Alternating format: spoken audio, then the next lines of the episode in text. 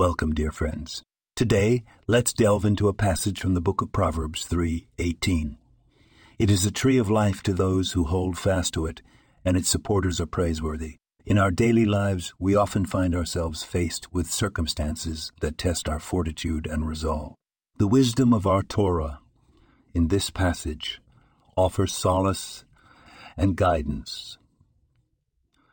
The tree of life is a metaphor for Torah itself.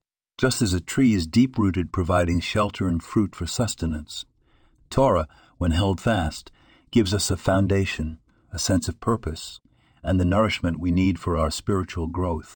When we hold fast to Torah, we are not merely passive recipients of its wisdom, but active supporters. Just as a tree needs care to grow, our involvement and dedication to Torah learning and living its principles enables it to thrive within us and our community. This engagement makes us praiseworthies, not in pursuit of accolades, but in the sense that we are fulfilling our purpose and contributing to the spiritual elevation of our world. As we navigate our daily lives, let's strive to hold fast to our tree of life. Let's be those praiseworthy supporters, nurturing our spiritual growth and that of those around us with the wisdom and principles of Torah.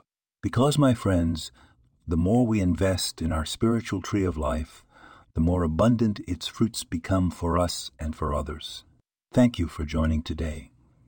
This podcast was produced and sponsored by Daniel Aranoff.